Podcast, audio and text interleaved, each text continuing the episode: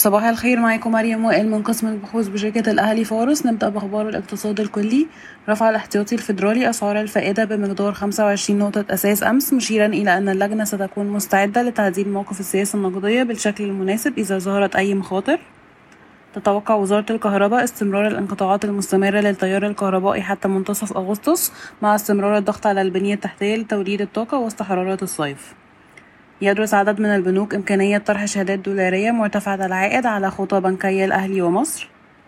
وصل الرئيس عبد الفتاح السيسي إلى روسيا أمس حيث التقى بالرئيس الروسي لمناقشة المشاريع الجارية وتأثير الحرب الدائرة في أوكرانيا على الدول الأفريقية قبيل القمة الروسية الأفريقية التي تنطلق اليوم. ننتقل لأخبار القطاعات والشركات. أصدرت وورلاند نتائج الربع الثاني من عام 2023 والتي أظهرت صافي ربح 97 مليون جنيه وده ارتفاع 7.5% على أساس سنوي. وانخفاض بنسبة 15.8% على أساس ربع سنوي مع هامش ربح ضعيف بنسبة 6.5% في الربع الأول من عام 2023 جاء الضغط على صافي هامش الربح على خلفية ضعف الربحية الإجمالية بسبب ارتفاع التكاليف وبسبب زيادة مصاريف الفوائد. ارتفعت الإيرادات بنسبة 70% على أساس سنوي و1% على أساس ربع سنوي لتصل إلى مليار 486 مليون مدفوعة بشكل أساسي بالزيادة الكبيرة في الأسعار. يتم تداول سهم عبور لاند لعام 2023 بمضاعف ربحية 8.1 مرة و EV to EBITDA 4.3 مرة.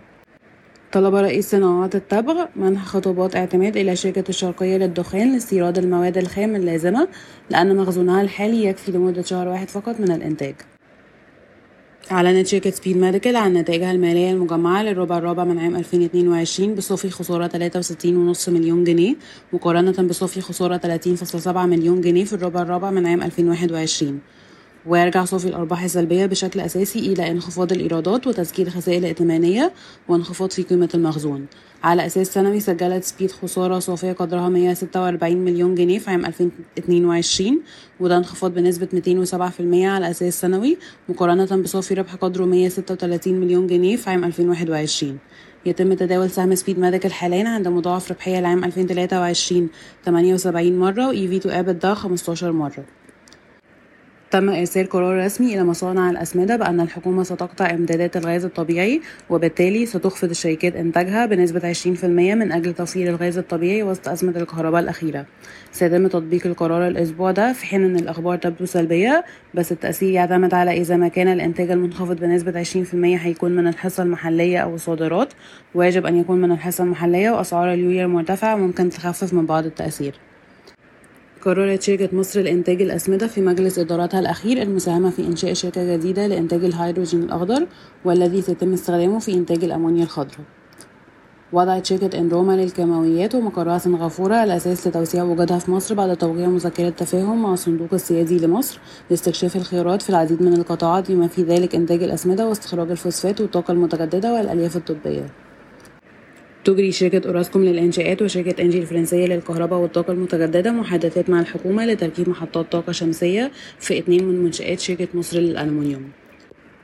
تعمل وزارة الكهرباء على قطع إمدادات الغاز الطبيعي لصناعة الأسمنت لكن الاستخدام المكثف للفحم إلى جانب حقيقة أن المصانع تعمل فقط بقدرة تشغيلية من 50 ل 60% بسبب وفرة إمدادات الأسمنت هيخلي العمليات التشغيلية غير متأثرة.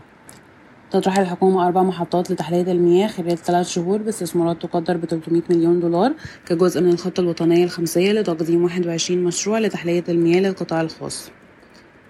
بلغت معدلات إشغال الفنادق في مصر 80% في النصف الأول من عام 2023 مقارنة ب 65% في النصف الأول من عام 2022 وفقا لجي إل إل ارتفعت أسعار الوحدات العقارية المعاد بيعها في غرب وشرق القاهرة بنسبة 38% على أساس سنوي في الربع الثاني من عام 2023 تجري شركة الشحن الفرنسية العملاقة CGM محادثات في مرحلة مبكرة مع الحكومة للاستحواذ على حصة مملوكة للبنك الأهلي المصري في شركة الملاحة الوطنية المملوكة للدولة.